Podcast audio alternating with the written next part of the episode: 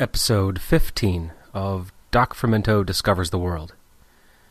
Here you have me, Maurice Small, and Jordan Bober.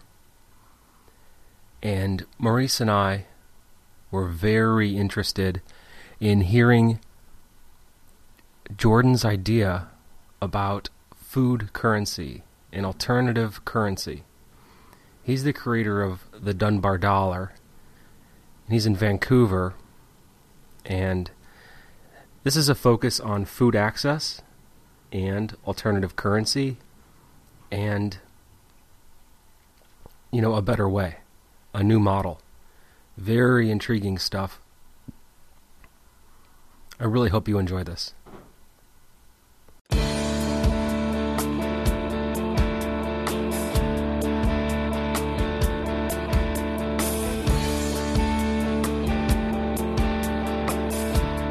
Yeah, so so so tell me a little bit about what you guys uh, have been have been up to. Um, sounds like you kind of had a, a, late night brainstorming session a few days ago or so, and go ahead, Brian. Yeah, we um, I met up with Maurice the other night, and we were just kind of talking. we well, as we often do, we just talk about all the issues that we see. But yeah. Maurice has the very the specific um, urgent need um, that he's focused on, and that has a lot to do with the community food and uh, food yeah. access. And you know, he works with the inner city, and I work with me and my three kids. So that's mm. my focus. I don't, I don't have the larger community uh, focus yet, but I'm aware of the issue. Yeah, and I mean it's uh, the issue is similar in any case. So yeah, it starts it starts at home. Well, I'm I'm on board then, but um, so what ended up happening was Maurice kind of like uh, got me all fired up, and I just start going off like I do, and he said, "Well, why don't you develop a currency, a food currency, for my vendors and for the community?" And I mm-hmm. thought for a minute, and I said, mm, "I'm not that smart, but I do remember someone who did this." And um, I had to go on a mad scramble because it was a few months back when I had discovered yeah. your work, um, the Dunbar Dollar. Yeah, you know what? Actually, I think I, I think I know how you came across the Dunbar Dollar. Uh, it was probably through Hella Delicious's uh, website. You're probably right. Yep. Yeah, because I know that, that's what I was thinking later on when I when I realized that you had her as one of your favorite links there because she uh, she's published a couple things about uh, community currency. Yeah, on her site. D. She's out there now, right, in Vancouver. That's right. Yeah, she's she's here. Yeah, I know her. that's uh, that's amazing. I know. I know. There's there's so many things that are just world. Yeah. Do, do you do, do you just know her by her website, or just from have her actually... website, and we're just yeah. in tune with the exact same. You know, we're on the same wavelength. Uh, food fermentation, raw. Yeah you know raw foods less than a price, um, all these things, and that's that's what I do, and I've been a huge fan of hers. Yeah, exactly. Oh, it looks like Brian's back. Hello. Oh, hey, Brian. Yo. Hey, man. Hey. yeah, so I was just giving Maurice the rundown on the urban food situation in Vancouver. Like I was telling him that we've had kind of a, a little revolution starting over the last few years with a lot more people getting into urban farming and just growing food in general, like any which way, you know. Um, proliferation of community gardens. Um, we've got social enterprises growing food. So it's uh, the other thing about Vancouver to know is that the city has this uh, action. It's called the Greenest City Action Plan, and the goal is to become the city in the world by the year 2020. So obviously, local food has a huge part in that, and, and so it's it's part of city policy to uh, to support the, the expansion of, of local food as much as possible. I love it. How much sun do you get there?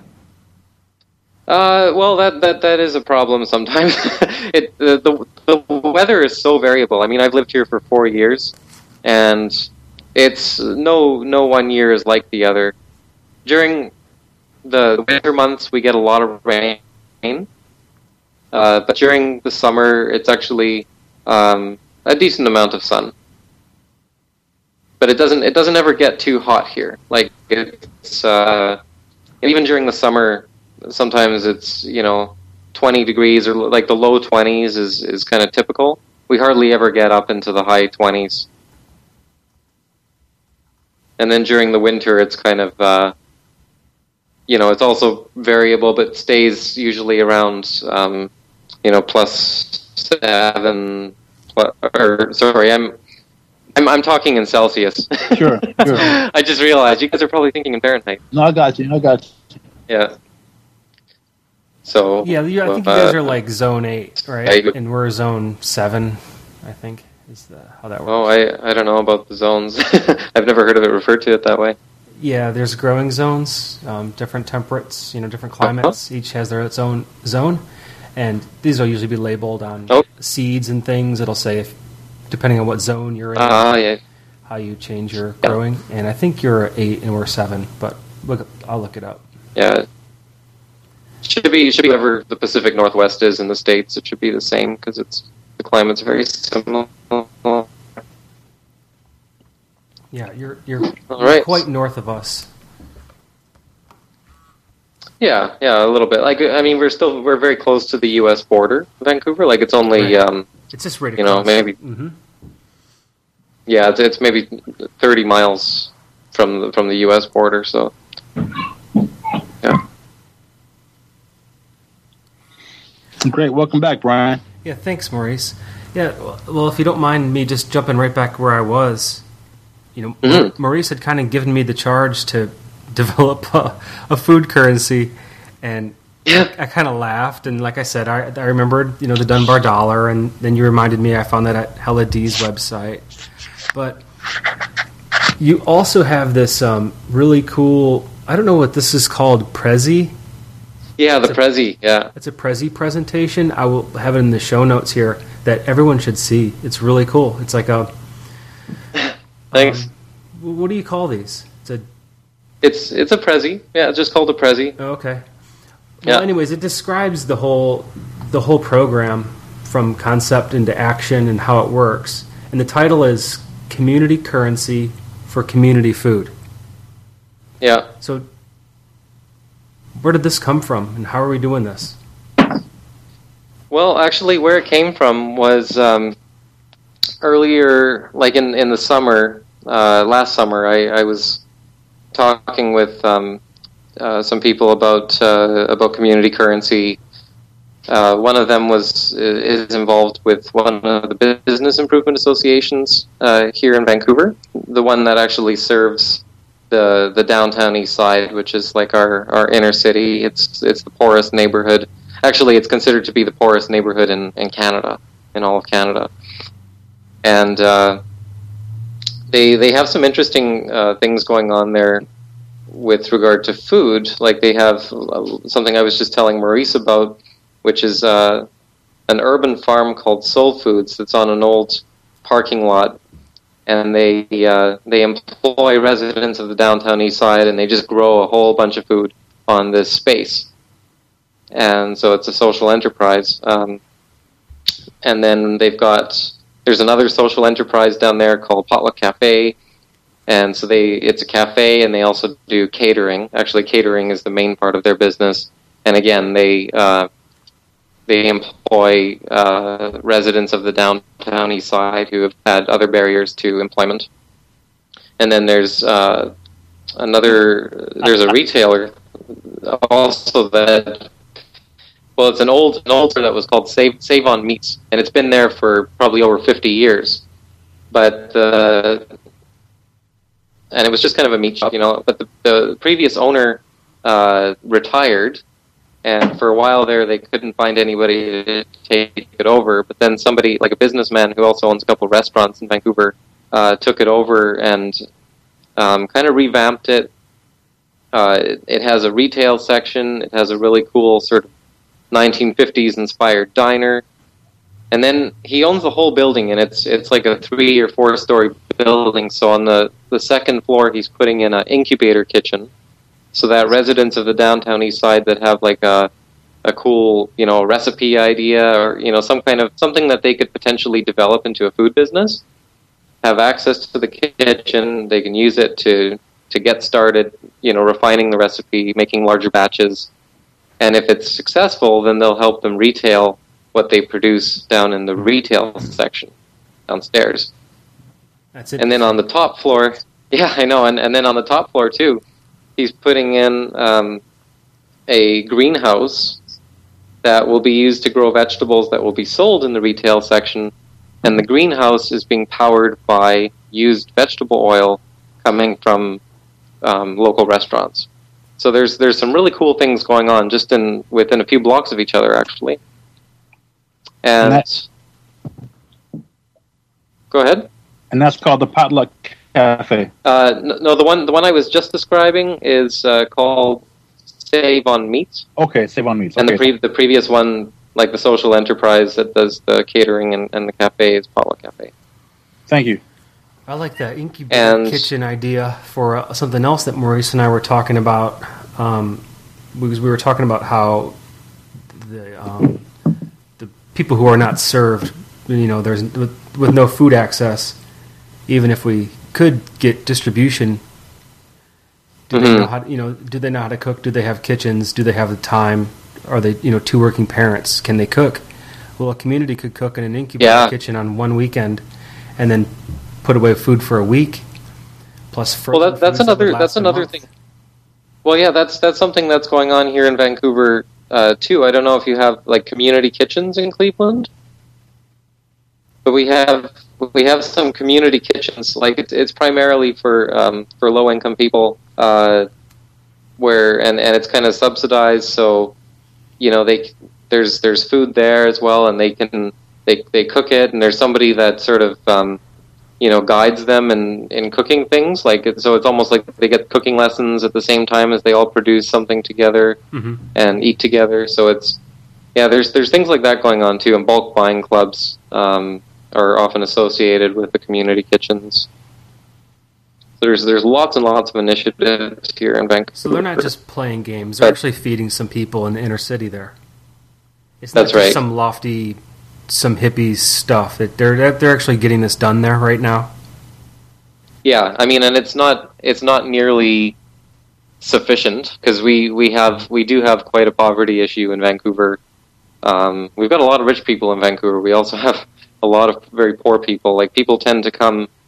Actually, there's this kind of westward migration when it comes to uh, especially homelessness, because everybody wants to go to where to Vancouver where it's it's warmer year round and Yeah. compared to the rest of Canada. And so we have about uh, you know two or three thousand street homeless in Vancouver, and uh, I mean there's there are a lot of different organizations that you know hand out meals, um, which is one thing, but the community kitchens are you know there are quite a few of them, and there are more starting all the time, but it's still kind of small compared to the, the challenge of you know of, of serving everybody. hmm So, um, so yeah. Anyway, so I, I was uh, talking to the this guy who's um, the executive director of that business improvement association in the downtown east side, and um, and he then was talking with that about that with the president, who also happens to run Potluck Cafe. She was kind of musing about, you know, wouldn't it be great if we could have some kind of currency that connected these these initi- these food initiatives and he he fed that back to me, and then that got the wheels turning in my head. So um, I basically just decided I I would start working on that idea, and that uh, resulted a couple months later in in the Prezi that I sent you, and you know I've just been telling people about it, presenting it to people. Uh, you know, a lot since then, doing a lot of networking. Do you Just have a couple an days. economics background? Yeah, I have a master's in economics. Yeah, I, I graduated about uh, four years ago. Yeah. So the person who proposed the currency idea was lucky he had you around because when Maurice he only had me, so I wasn't smart enough to come up with this. well, you know, so, sometimes sometimes having a formal education in economics isn't a beneficial thing. I'm just I'm I'm just lucky enough to have uh, freed myself from the from the narrow uh, intellectual constraints of conventional economics. but people who are who are less encumbered than I am probably have even more of an advantage when it comes to that. So, so let's uh, take, let's let's go into this this idea. I mean, it's it blows my mind. It, it's it's it's inspiring, and I want to see. I want to hear how it works. Well, um, basically, the, uh, the the basic principle is you want to to integrate the different parts of the local food sector, like so the local food value chain, so that they have economic incentives to source from each other as as much as possible, instead of sourcing from um, wherever it's you know cheapest and easiest, which which actually happens to be from abroad. Like Vancouver, for example, uh, imports about seventy five percent of our fruits and vegetables from California. That's uh, wow. that's not that's not sustainable for us, and it's not sustainable for California either. Because uh, you know, I, have I've heard about how California is pretty much a a giant pesticide-ridden, um, intensive uh, mm-hmm. fruit and vegetable farming operation for much of Canada and the United States. yeah, point. none so, of it none of it stays in California. When I li- I lived in California, and I never ate California produce. It all came from Mexico. So I guess that's that's crazy, and and, and, and we get the the stuff. So you get the stuff from Mexico, and we get the stuff from California. Yeah, wow. Okay, that makes wow. great sense. Sounds like NAFTA to me. so that's that's that's how conventional economics. Uh, that's the kind of pattern that it produces. Um, so so one of the problems is that uh, local food is still it tends to be a bit more expensive than stuff that you import from California, which is why restaurants, for example, unless unless they're trying to brand themselves as like a local produce restaurant, you know, they're they're going to source from traditional conventional sources, which will be Californian. Um, same thing with retailers. Same thing with any other food processors. So so how do you how do you um, turn that, that that economics around? so that it becomes viable to source from local producers instead. So there's there's a few different things that need to be done.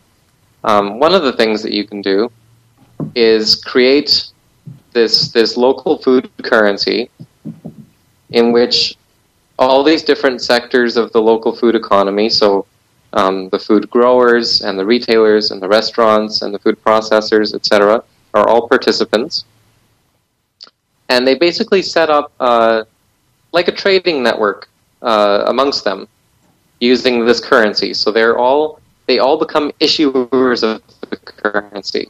Um, basically, uh, a restaurant can join the currency. It gets to create a certain amount of currency, basically out of thin air, which is backed by their um, pledge, their obligation to honor that same currency when somebody else wants to use it in their mm-hmm. business. Okay, that was one of my first questions. Then is um, any currency, its value is only what backs it. Like ours is backed. You know, the United States is backed by the Federal Reserve. You know, in the United States government. yeah, which is backed by air.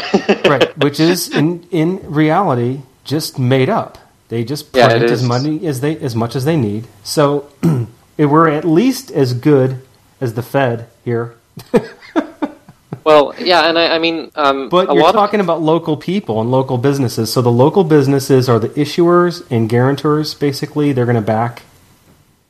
Yeah, it's it's it's just like um, let's say you have a local business that issues a gift certificate. Mm-hmm. That gift certificate is pretty much like currency issued by that business, and it's backed by their their promise to honor that gift certificate when you come into the store with it. Sure. As though it were cash. So that's that's essentially what's happening. They're created creating a currency.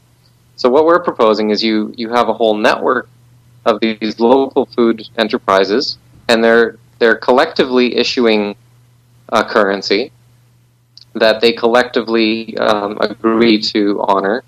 And when I talk about honoring the currency, uh, it might not necessarily be so that, say, a restaurant would be able to accept 100% payment in that currency. It might only be able to accept um, 50%, for example, because so they, some uh, certain amount. They have regular federal dollar expenses like employees and taxes and things that eventually exactly. some monies have to be turned, converted back into federal money to pay federal bills, right? Well, see, here's here's something that's been going on. Um, most most of the community currencies that have been popping up in the United States, um, you know, in, in Canada and, and the UK lately, are these currencies that are backed by the conventional money. So somebody goes into uh, an exchange station, they they pay their American dollar, they get a local dollar, and then they, they spend that at a business, and then the business they can either spend that local dollar locally, or they can take it back to that same exchange station and redeem it for the original dollar. Now those those kinds of currencies are completely ineffectual because it doesn't change the the patterning mm-hmm at all. Like I mean that that it's the money changes form. It takes on a local manifestation yeah, for a time. Yeah. Mm-hmm. Yeah, but then the business it just gets the original dollar back, and then it makes the same kinds of sourcing decisions as it would have made otherwise. Mm-hmm. So, um, so so so the model that that we're using here is, uh, it's not backed by traditional currency that's sitting in a bank account, and it's it's not redeemable for that currency but it's it's backed by the pledges of the business to honor that currency, either in whole or in part. And you know, obviously, there will be a relationship between um, how how much of that currency they'll accept and how much they get to produce, because the the main principle is you what you what you issue is what you um, have to honor. You know, that's mm-hmm. It's a very a very simple thing. It's just like just like any business issuing a gift certificate. Mm-hmm. So so so think about this scenario now.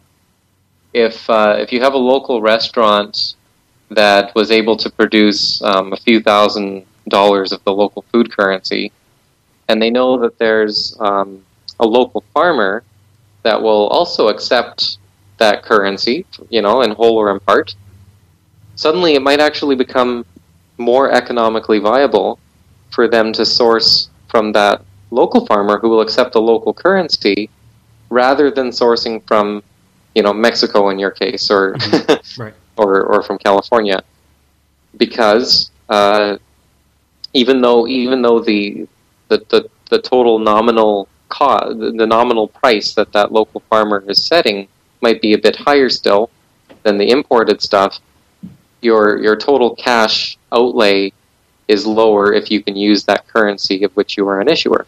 Okay. So that's so that's one of the things. Yeah. Okay, and where's the farmer's incentive to join in? Well, and and this one thing that I've also realized is that, uh, especially at at the beginning of this, there will have to be some kind of convertibility for for the farmers. Uh, back into into cash because they they're the ones that um, will have the least amount of inputs that they can source from from other participants in in that food network. Yeah, they're not. Uh, yeah, they're not a, kind of like an equal partner in the network itself. They're not doing a lot of shopping and things, right? Yeah, well, I mean, they can still they can use some of the money that they earn to go eat at local restaurants that accept money or to go to local retailers. I think the people we know won't be doing that.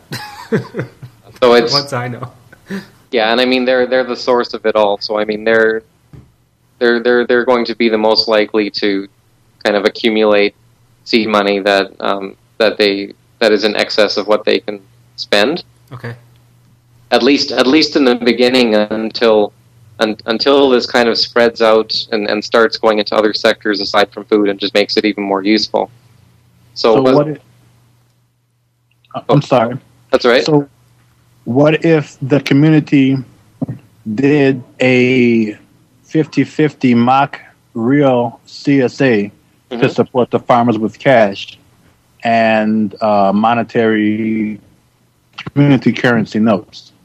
Exactly. I mean, that's that's totally something you can do. Like, what we're thinking we'll do is um, create something called like the seed bank, which will be like the the, the purpose of the seed bank will be to help um, monetize some of this this seed money into uh, Canadian dollars for on behalf of the urban farmers.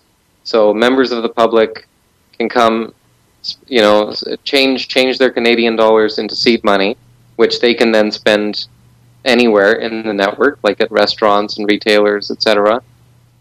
And then that money, the Canadian dollars, uh, will be used to um, convert for, for the urban farmers into into Canadian dollars. And uh, you might ask, well, what's what's the incentive for, for members of the public to um, to buy this this seed money? And and I think just given the the interest and the passion that there is for, for local food, I think that there will be lots of members of the public that would willingly do that kind of conversion just because they um, they want to support local food anyways, and they and they'll see it as a way to um, to basically put their money into the service of the local food economy. Right. Yeah, because and mm-hmm. the and the other the other idea that we have is uh, we can um, if, if if the if the demand from the public isn't strong enough, we can actually uh, target it towards local other like businesses and corporations as kind of an alternative to you know they're buying things like carbon offsets and stuff now and they're they're a lot of corporations they, they like to do things that raise their you know social and environmental um, corporate responsibility profile and if you think about like a carbon offset it's it's something it's it's just it's addressing a very very small portion of the problems that we have uh, usually it means that you know they're going to build a factory you know, in India somewhat differently than they would have otherwise. So it has no local ramifications. Mm-hmm. Whereas if they were to to buy some of the seed money, you know, they know that they're having an impact in terms of local community economic development, um, positive environmental, um, climate change impacts, uh, social impacts, and then they get to also use that money to source from, say, local caterers for their for their um, corporate functions. So I, I don't think that we'll have a problem monetizing seed money for, for the urban farmers. Hmm. And and what what I see happening too is uh, uh, because because the local food economy is kind of this very it's a very localizable part of the economy. I mean, you can you can do everything that has to do with food right here. Like we don't we don't have. I mean, we don't have. We we import a lot of our food, but we don't have to. Uh, you know, import food. We can grow food here. We can we can sell it here. Um, rest, you know, turn it into restaurant meals here. Uh, so I think that's a really it's a really good place to to start a local currency, and then as it uh, circulates around the food sector, you can start bringing in other sectors of the economy that are just as localizable. So I'm thinking things like like the arts and uh, you know health uh, health services and um, you know eventually you can get into s- some types of local uh, manufacturing. Like for example, we're going to need well already in Vancouver there's a little bit of a, a small scale kind of manufacturing sector developing, uh, making things like greenhouses and um, and other kinds of technologies that are used in food production. So if you get those people into it as well, you um, you create even greater utility for that money, and and there are more and more things that uh, urban farmers would be able to spend the money on as well without having to redeem it into cash necessarily. Um, and and one of the other issues is that you know, from all the, the research I've been doing into um, the situation with urban farming in Vancouver, is that there's um, very, very little investment into into the operations. So, like, I mean, on average, it's just it's a few hundred dollars that they kind of put into it, Um, and meanwhile, if you if you really want to get the most out of the you know the limit out of the limitations that we have, like growing food in the city, you know, small spaces, and, you know, short growing season um, relative to California, we're going to need to invest into more things like um, greenhouses. You know, there's investment into the soil, which can take a few years before before you're really reaping all the returns. There's um, small small plot intensive agriculture um, there, there are all these things that, that, that could use investment to raise the productivity of the urban farmers that we have. Um, and I'm hoping that the seed bank can play a role too in that, and kind of raising sort of a patient patient capital, as it's called, hmm. uh, for for the, for local food. And I'm sorry. Oh, I, I was going to say, are, are, are are you familiar with the uh, slow money movement? Yes. Sure. Yes, I'm. I'm actually just uh, reading Woody Tasch's book on slow money right now. It's it's amazing, um, and it's that's exactly what I want to do here. I want to um, get this this concept of slow money going in, in Vancouver, where people are um, investing their money into uh, having more local, locally produced food, and healthier soils, and um, farmers that are earning a decent living. when you begin to formalize the seed bank mm-hmm. up there, I have a, a cross the border request, if you so please. Oh yeah. Yes, I would like to sit on the board of directors of that seed bank, just to bring the uh, point of view mm-hmm. to the seed bank and Vancouver, simply because I believe that what I would gain by sitting in on these conversations would be a wealth of information for an area that I don't know if you have a clue of how big our Rust Belt in this country, America, is, and how much poverty we have. There's there's got to be at least three million plus people in poverty in the Rust Belt, and that seed bank concept is a strong one. And I, I applaud you all for moving forward with it.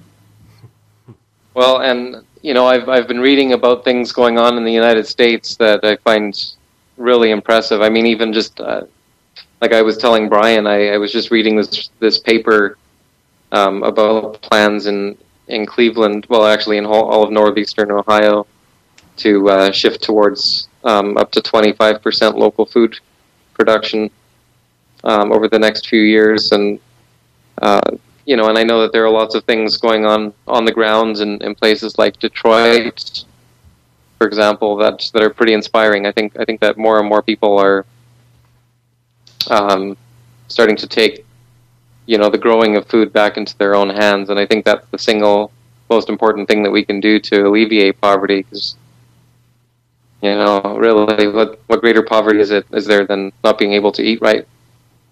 Hmm. Uh, and and yeah, you know, I, I think that it would be absolutely terrific to see you guys develop um, something like this over where you are as well. I mean, this this is an idea that that I think.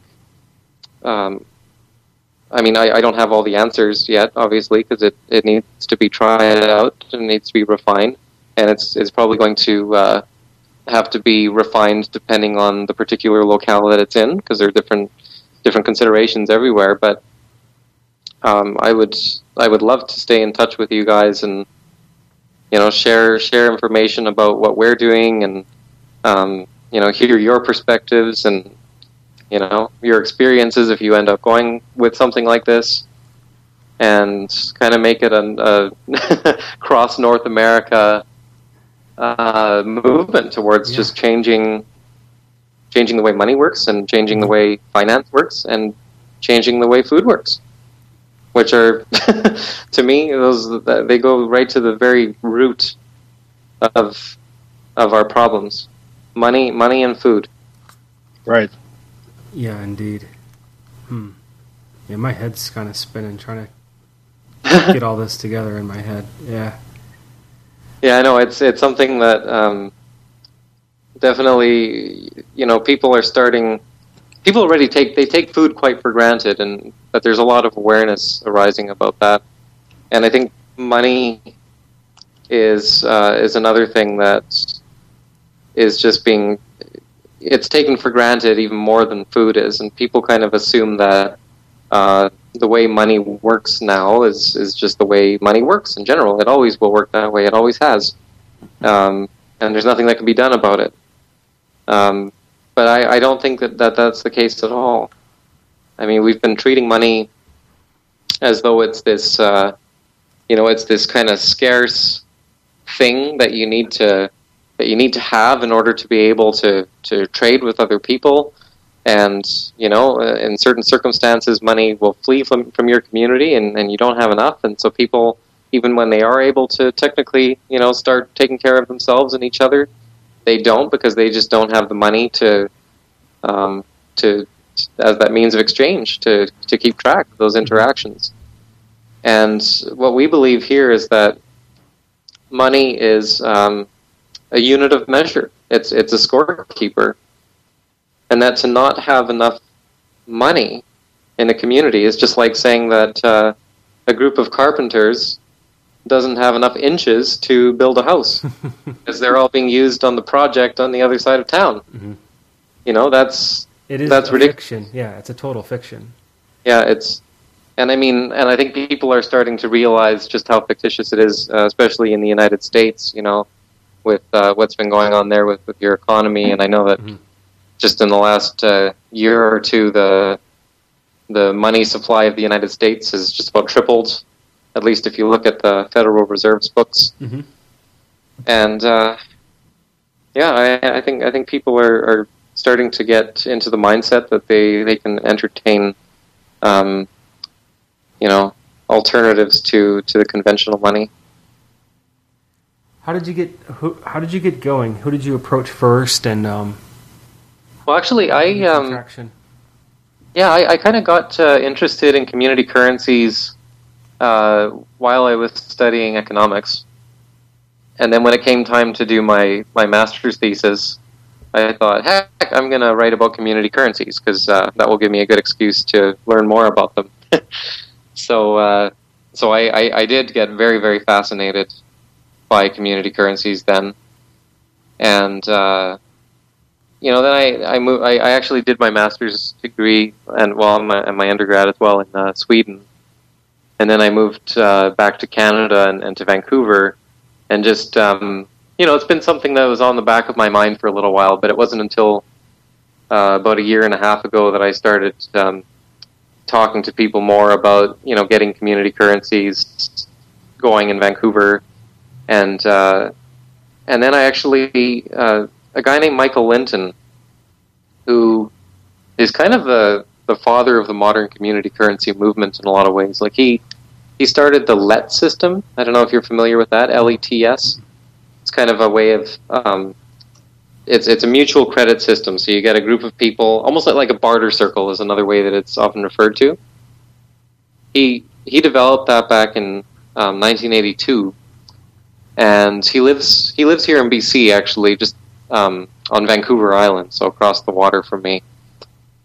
Uh, and he, he got in touch with me because he saw something that I had written online, and uh, basically he's become my mentor since then, and he's been he's been really involved in uh, you know in everything that I've been doing, and, and vice versa. Uh, in fact, he's in Vancouver right now because uh, he's you know he's he, he's trying to help us out uh, with with our seed stock project as well, which is the the local food currency. Um, so yeah, so so the approach just, is to start with um, local businesses, farmers, community.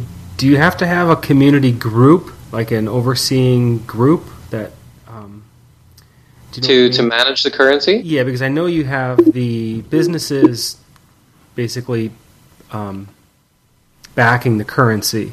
Yeah. But do you need a, a, community advisory board or something like that? Well, we will we will have like a kind of a stewardship of the currency. Like, uh, actually, I'm in the process of starting up a social enterprise uh, together with another guy that will um, that will do this. Basically, we'll we'll we'll roll out this currency, promote it, develop it, um, you know, all of that. That's that's what I'm working on right now. Mm-hmm. Was I've basically, you know, I've I quit my job a few months ago, and and I'm just kind of uh, hundred uh, percent working on wow community currency. Like I, I, just I think that that's that's something that how are you going to keep out the aggressive corporate troublemakers? Isn't there a potential for abuse?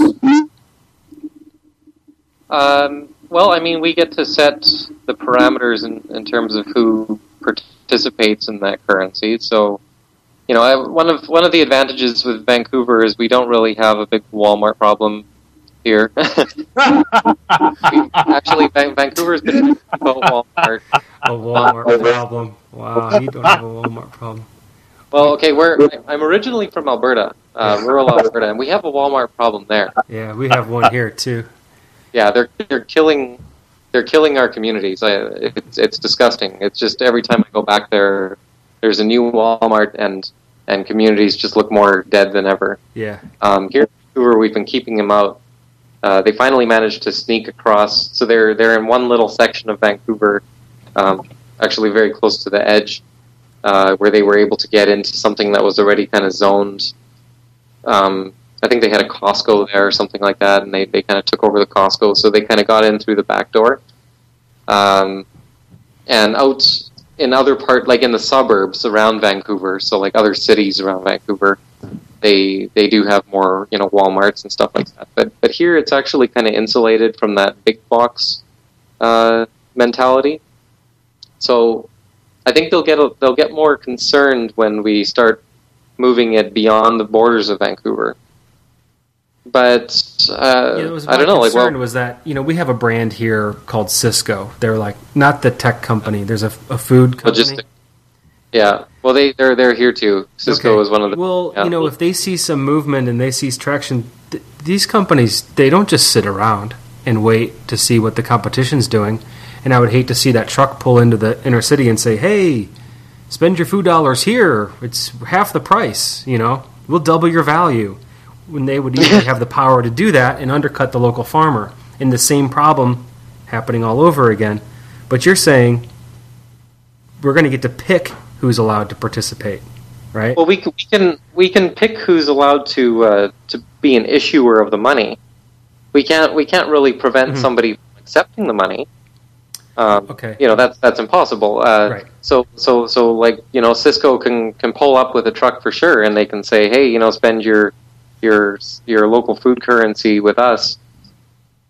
But you know, if they do, it's it's also not as much of a problem because that money is something that cannot leave the local food economy. Mm-hmm. I was going to um, say it's going to kind of be, they could either just put it under their pillow or burn it or know, spend it back into the local or, economy. Yeah, or put it back into the local economy because they can't take it elsewhere. Exactly. They can't so put it, it on their books, really. Yeah, like you know, uh, what's a, a really an interesting thing to note about Vancouver's uh, downtown east side, our inner city here. I was just uh, on Saturday. We had a meeting with one of the city councilors talking about this idea, and she's really supportive of it, by the way. So, so that's good. but she was telling us that there's about $400 million every single year that gets pumped into this one particular neighborhood in Vancouver. You know, it doesn't have doesn't have a single beneficial effect, you know, as far as I can see, in terms of actually getting people out of poverty. But uh, all of that money just leaks out of that eco- uh, out of the economy. It's just none of it none of it stays behind. Mm-hmm. Now, if, if we can if we can create forms of money that will actually that that that cannot leave that community, so that you know it actually generates some kind of a, a real local economy where people within the community are trading with each other. That that will be a very significant benefit for that community, and not just for food, but I mean it can go into into many other mm-hmm. niches as well, but food is the most obvious one and and the easiest to, to implement right away.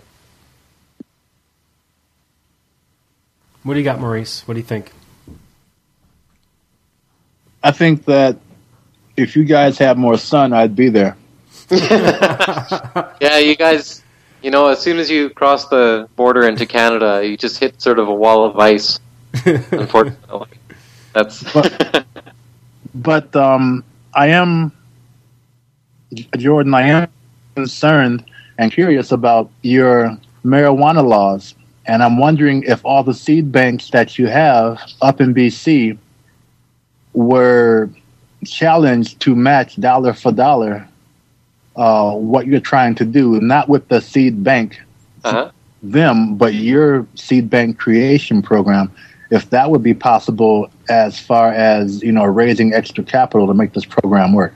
You mean get get marijuana dealers to support this? I wouldn't call them dealers so much as growers. Yeah. Yeah, well, here here in here in Vancouver, actually, we're probably the marijuana capital of uh, North America. So yes, you are. Yes, you are. yeah, it's it's practically it's practically legal. Like, I mean, people people smoke marijuana more than they smoke tobacco here. Um, you know, we do have we have compassion clubs that uh, sell medical marijuana because medical marijuana is, is legal. You just need a prescription from a doctor. Um, so, so yeah, you know, and, and there's talk all the time about completely decriminalizing marijuana. Uh, I'm not sure it's gonna ha- if it's gonna happen under our current government because it's a pretty, you know, fascist, yeah. reactionary government that we yeah. have right now. I don't know if you've noticed that, mm-hmm. but uh, but yeah, that's that's an interesting idea. That's why Maurice is here. Yeah. Oh wow, this is pretty cool stuff. Hey, um, Jordan, have you ever heard of um, Pedal to Petal? They're, no, I haven't. They're an operation in Victoria, which I know isn't exactly oh, where yeah. you are, but. Oh, it's, um, it's close, yeah. Yeah, I think the kid's name, the guy, um, tr- uh, Trevor, Trevor Van, um, Trevor Van Hemert, I think. Van Hammer? Yeah, he has a program uh-huh. called Pedal to Petal, meaning uh-huh. bicycle pedal to petal like a flower. Oh, and cool. What they do yeah. is they collect food scraps. They collect compost for a fee. Yeah. And they compost it, and then they give it away to the farms that need it. And it's awesome. it's an actual business, um, composting and feeding farms. And it's, uh-huh. it's an actual for-profit business. You should check it out. It's pedal2petal.com. That's awesome. Um, having someone like him involved would be a big bonus as well especially since he's an entrepreneur. Yeah, and he's doing it the right way. Um, and they use bicycles, by the way. It's all done by bicycles, and they collect. That's cool. For like five bucks a month, a homeowner pays. They they provide you the buckets. You fill it up, yeah. and the bicycle comes and takes it away, and then they compost it, and then they give that compost away to the farms. That you know what that is so super because uh, so here here in Vancouver they they implemented uh, compost pickup for, for detached homes. Uh, just a couple of um, uh, you know a couple of years ago they did this, and but there's still anybody that lives in, in apartments uh, doesn't have compost pickup. And and even the compost that the city does pick up, it gets trucked out you know, way out to another kind of suburb. Mm-hmm. Yeah. So it's not accessible right. to the local growers. Mm-hmm. Uh, not easily yeah, accessible. They use it for themselves. That's not available to local farmers. Yeah, well, I mean, the local farmer could could get it if they wanted but to, but I mean, drive their big diesel truck exactly miles. They they did the same thing in Victoria um, that they're struggling with. There was, you know, he he has serious competition from major, you know, uh, waste management companies, and yet mm-hmm because of his niche, it's powerful. He, he's he's kicking their butt with yeah. bicycles, and the jobs. It's a paying job to ride the bike. It's it's a brilliant brilliant concept, and that's just yeah. one little thing. There's so many more ideas that could be involved in this. You know, I think. Well, we we have a a company that recently started up uh, here in Vancouver because we have quite a, a good cycling culture too. Um, and this this business is called Shift, and they do uh, bicycle delivery. So so they would actually that would actually be a very natural extension for Shift because they, you know, it's it's pretty much just the the reverse of the delivery exactly. pickup. You know? Bring it in and haul it away. Yeah, and and I think um, you probably noticed in in my Prezi uh, too that I I kind of envision closing this loop by uh, by by by getting people to um, collect food scraps locally, turn it into higher value compost, and then feed that back into the urban farms as well. So mm-hmm. that's brilliant. That's exactly what they're so doing all, there. So that's awesome. So like, I'll have to check that out. I like seeing theory put to practice. You know. Mm-hmm. There's Trevor doing his, and you can see it. And I know Maurice Maurice moves more compost than any human being in North America. I think. so that is so good. Wow. Yeah, there's uh, there's just so much so much possibility here, you know, and I think that anything having to do with um, local food is just going to be that's that's basically the growth industry of the next few years, I think.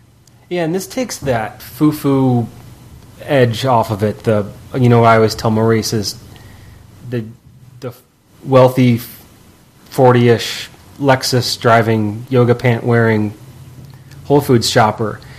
I don't want to equate local foods with that imagery. It's bullshit, yeah. and I don't care. Those people are going to eat no matter what hit, what comes our way, or you know, whatever. When there's an entire segment of our population that's struggling to eat at all. Yeah. Um, and I noticed on some of your stats, they were saying 30 to 40 percent of a, of a poor person's money goes towards food. Yeah. So literally over a third of your income is spent just to just to fuel yourself. So local food is much more important than a stupid Whole Food store or organic yeah or some brand or something out of a box. It's exactly yeah. There's some real power there, and it's really inspirational to see this and to even for me to even think about it is really mm-hmm. it's a bit of a challenge, but it kind of stokes a fire too. Yeah, and oh, another thing that I forgot to mention was uh, sort of an, another component of this uh, food currency is that when when the businesses who are participating um, become issuers of the currency, we think like they at least a, a certain minimum amount of that currency or all of it if they like can be donated to uh, like a nonprofit group that is um, like with a food security initiative. So th- those those nonprofit groups would be able to use that money themselves to source food for their initiative from local farmers, for example, or they could sell it with, to their supporters as a fundraiser for Canadian dollars, so that their supporters can then go back to you know the businesses and the retailers and farmers who are issuing the currency and spend it on them. So it's kind of um, there's there's that component to it as well. Hmm. So so there's a charity aspect built in there. Exactly. Hmm. That's uh, like how the the Dunbar dollar, for example, that's that's working like on a hundred percent um, sort of charitable uh, issuance. Like the the businesses when they issue the money, it all goes to charities of their choice.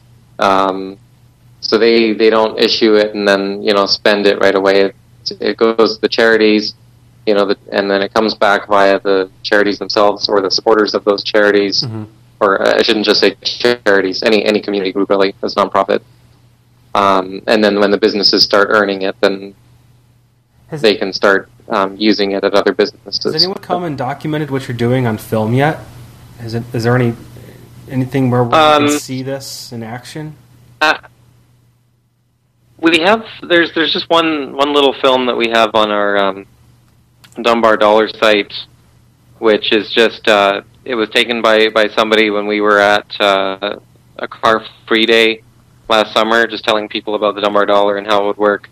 so that's that's the only film that we have. But um, actually, we've been in touch with some um, some people, some filmmakers, actually, that uh, something interesting might come out of. Um, do you know who Eion Bailey is? No, I don't. He, he's uh, well, he's an actor. Like he was in things like uh, Fight Club and a few others. But he he makes films these days and and TV shows.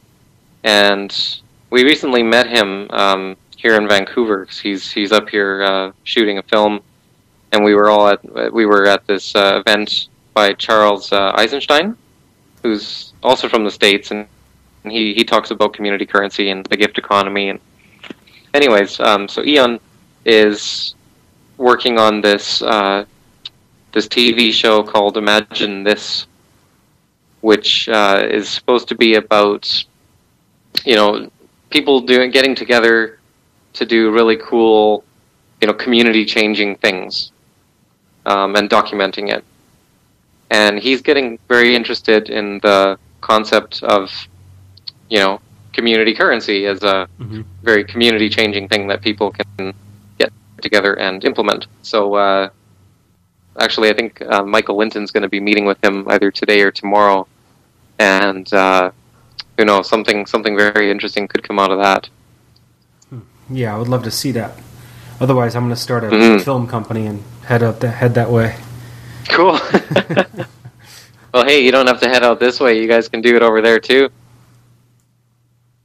I agree. Yeah, I mean, it's just it's an idea here, and it's it can be an idea there just as easily. It's an idea as it's an idea here.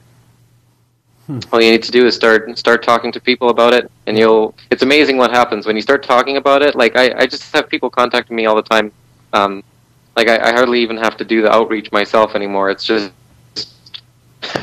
the right people are showing up, you know, um, make it to make it happen. And there's enough people that will get passionate enough about it that uh, you can start up a team and get it going. I agree again. Like I say, I'll I'm happy to keep you guys posted on uh, on what we're doing and you know I don't I don't mind people copying these ideas because it's not about you know trying to patent yeah, something. Yeah. Is there about, an actual um, is there an actual business model or like a, a what, what would you call it an actual manual for for this a process? manual? You know what I mean? Um, not not yet. Uh, there there probably will be sometime soon once once we've Just got to it. keep people from falling into you know pitfalls and make you know blunders yeah. and mistakes and things. Something that yeah, I think be... I think we'll definitely want to put something like that together. You know, once once we've once we're successful and, and know least, that we've yeah, at least keep care, careful notes of all the things not to do. Yeah, save other people time. exactly. Yeah. How much time do you give it until it completes its cycle? Until it until what completes its cycle? your program? Uh, well, I don't. I don't picture it being something that just has a cycle that it completes. Like I, I picture, you know, implementing it and then, you know, having it run perpetually. Hopefully. So, but we're we're hoping to get something, um, you know, up and running very quickly within the next few months. Uh, like we have a lot of interest from that Business Improvement Association in the downtown east side to get something started, kind of a, get a pilot started there. Have you managed to avoid dealing with the government so far? Uh, yeah, I mean, the only governmental contact that I've had was that city councilor mm-hmm. um, mm-hmm. the other day, and she's really supportive. Um, in terms of uh, you know creating the money and stuff, like the it's completely legal to create a community currency as long as it's not confusing people with the with the government issued money. And uh, the Canadian Revenue Agency uh, recognizes community currency as well. It just says that income in community currencies is just as taxable as as income in Canadian dollars, and so it's as simple as that. There aren't uh, there aren't really any regulatory you know issues that we need to you mm-hmm. know yeah and that's going to be on a local basis for everyone it's going to be different for wherever you are so that's yeah and in the, in the states too i mean there's there's enough community currencies that you know the government has been you know at least tolerating them so far i mean there was that one guy that was creating liberty dollars down somewhere on the east coast there i think mm-hmm. uh you know which were silver coins basically claiming to be U.S. dollars. Actual and, U.S. dollars. Yeah, that was his mistake. Don't go. Don't try to compete with the government. Yeah, now he's an economic terrorist. So. yeah, you don't want to do that. Don't. yeah. Just avoid them at all costs. oh, hey Brian, you know something cool? I just uh, was looking here. I saw I got an email from uh, Helody. oh yeah. Because I, yeah, because we were in contact, and then I, I I let her know that I was talking to you today, and I got a thing back from her saying, "Yes, I know Brian Davis. I met him on Twitter." Yeah, right. Says she was worried about you because she thinks you had a car accident or something lately. So. no, I spent a little time in the ER, but that was due to a some funky bacteria that got a hold of me. Oh, uh, deal. I'm fine. Good. Yeah. Well, she says she you should go to a craniosacral therapist. Is what she's saying here. Okay. Yeah. Mm-hmm. because that's what she is. So okay, well, like I said, I think me and Maurice are gonna be making a trip out there, and I'll get some therapy. Uh, All kinds of therapy going on over there. All kinds of therapy, indeed. Yes. we'll be peddling compost and spending our Dunbar dollars, and wow, cool stuff, Jordan. Man, thank you so much for sharing. Well, thank you guys. Yeah, it's, it's been great connecting like this. I mean, this hasn't thank exactly you. been the most like entertaining out there conversation ever, but I think we're all. I mean, I know for me, I'm I'm kind of in stunned silence, just trying to wrap my head around it. I don't even know all the questions to ask yet. So, would you mm-hmm. come back and rejoin us after we give it a little bit of an effort and see? Yeah, for sure. Yeah, that would be great. Let us get yeah. some motion on this and then we'll get back to you and give you a full report. Okay. That sounds great. Thanks so much, Jordan. Hey, thank you. Nice meeting you, and uh, talk to you soon. All right. You also. Bye. Cheers. Bye. Bye bye.